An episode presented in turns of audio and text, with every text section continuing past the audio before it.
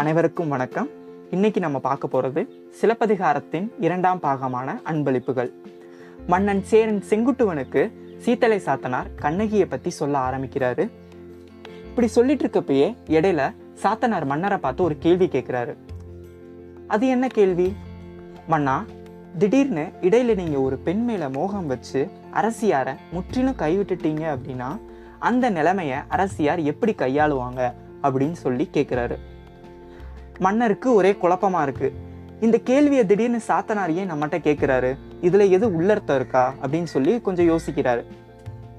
சாத்தனார் சொல்றாரு இல்லை நான் எல்லாம் ஒரு காரணமாக தான் மன்னா கேட்குறேன் அப்படின்னு சொல்லி சொல்கிறாரு மன்னரும் பதில் சொல்ல ஆரம்பிக்கிறாரு. ஒன்று என் மேலே அளவு கடந்த காதல் வச்சிருக்கிறதுனால அவள் தன்னையே மாச்சுப்பா.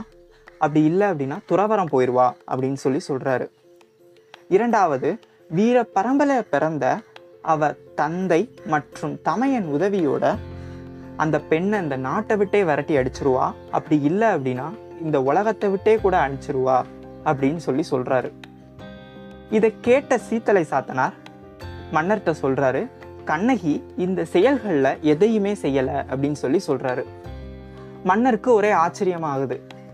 இதில் எந்த செயலையும் செய்யலைன்னா வேற என்ன செஞ்சிருப்பா? அப்படின்னு சொல்லிட்டு யோசிக்கிறாரு.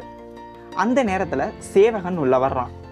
வந்து மலைவாழ் மக்கள் அன்பளிப்புகளோட மன்னனை பார்க்க வெளியில காத்துட்டு இருக்காங்க அப்படின்ற செய்தியை சொல்றான். மன்னனும் உள்ள மக்களை உள்ள அனுப்ப அனுமதி கொடுக்குறாரு. சேவகன் வெளியே கிளம்புனதும் மன்னன் சாத்தனாட்ட பேசுறாரு. மக்களை நல்லபடியா பார்த்துக்கிறது தான் என்னோட கடமை. இதுல எதுக்கு அவங்க அன்பளிப்புகள்லாம் வந்து தர்றாங்க? இது இவங்க என்ன குறுநில மன்னர்களா? எனக்கு திரை கட்டுறதுக்கு இல்லை இது இவங்களோட அறியாமையா? இல்லை மடமையா? வெகுளித்தனத்தை காட்டுதா? இது எதுவுமே எனக்கு புரியலை சாத்தனாரே அப்படின்னு சொல்லி சொல்கிறாரு சாத்தனார் சொல்கிறாரு இது எல்லாம் ஒரு வித அன்பு தான் மன்னா. பிள்ளைகளை பெற்றோர்கள் படிக்க வைக்கிறது இல்லையா?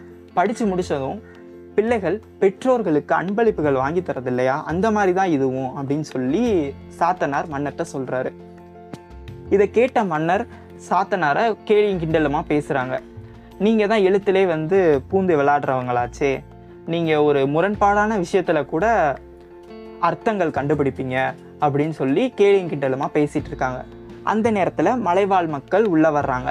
வந்து அன்பளிப்புகளை மன்னன் முன்னாடி அடுக்கி வைக்கிறாங்க. அந்த அன்பளிப்புகள் தான் என்னென்ன?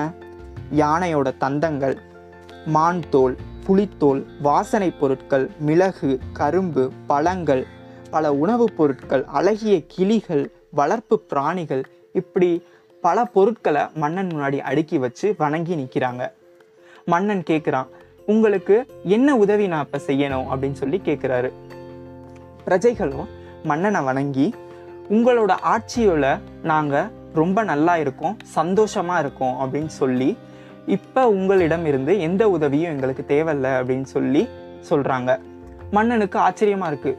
வேற உதவி தேவையில்ல அப்படின்னா எந்த விஷயத்துக்காக நம்மளை பார்க்க வந்திருப்பாங்க அப்படின்னு சொல்லி பிரஜைகள்கிட்ட வினவுறாங்க. அப்படி கேட்குறப்ப பிரஜைகள் சொல்கிறாங்க உங்களுக்கு ஒரு ஆச்சரியமான செய்தி கொண்டு வந்திருக்கோம் அண்ணா அப்படின்னு சொல்லி சொல்கிறாங்க அப்படியா? அது என்ன ஆச்சரியமான செய்தி? அப்படின்னு வினவுறதோட இந்த பாகம் நிறைவடையுது.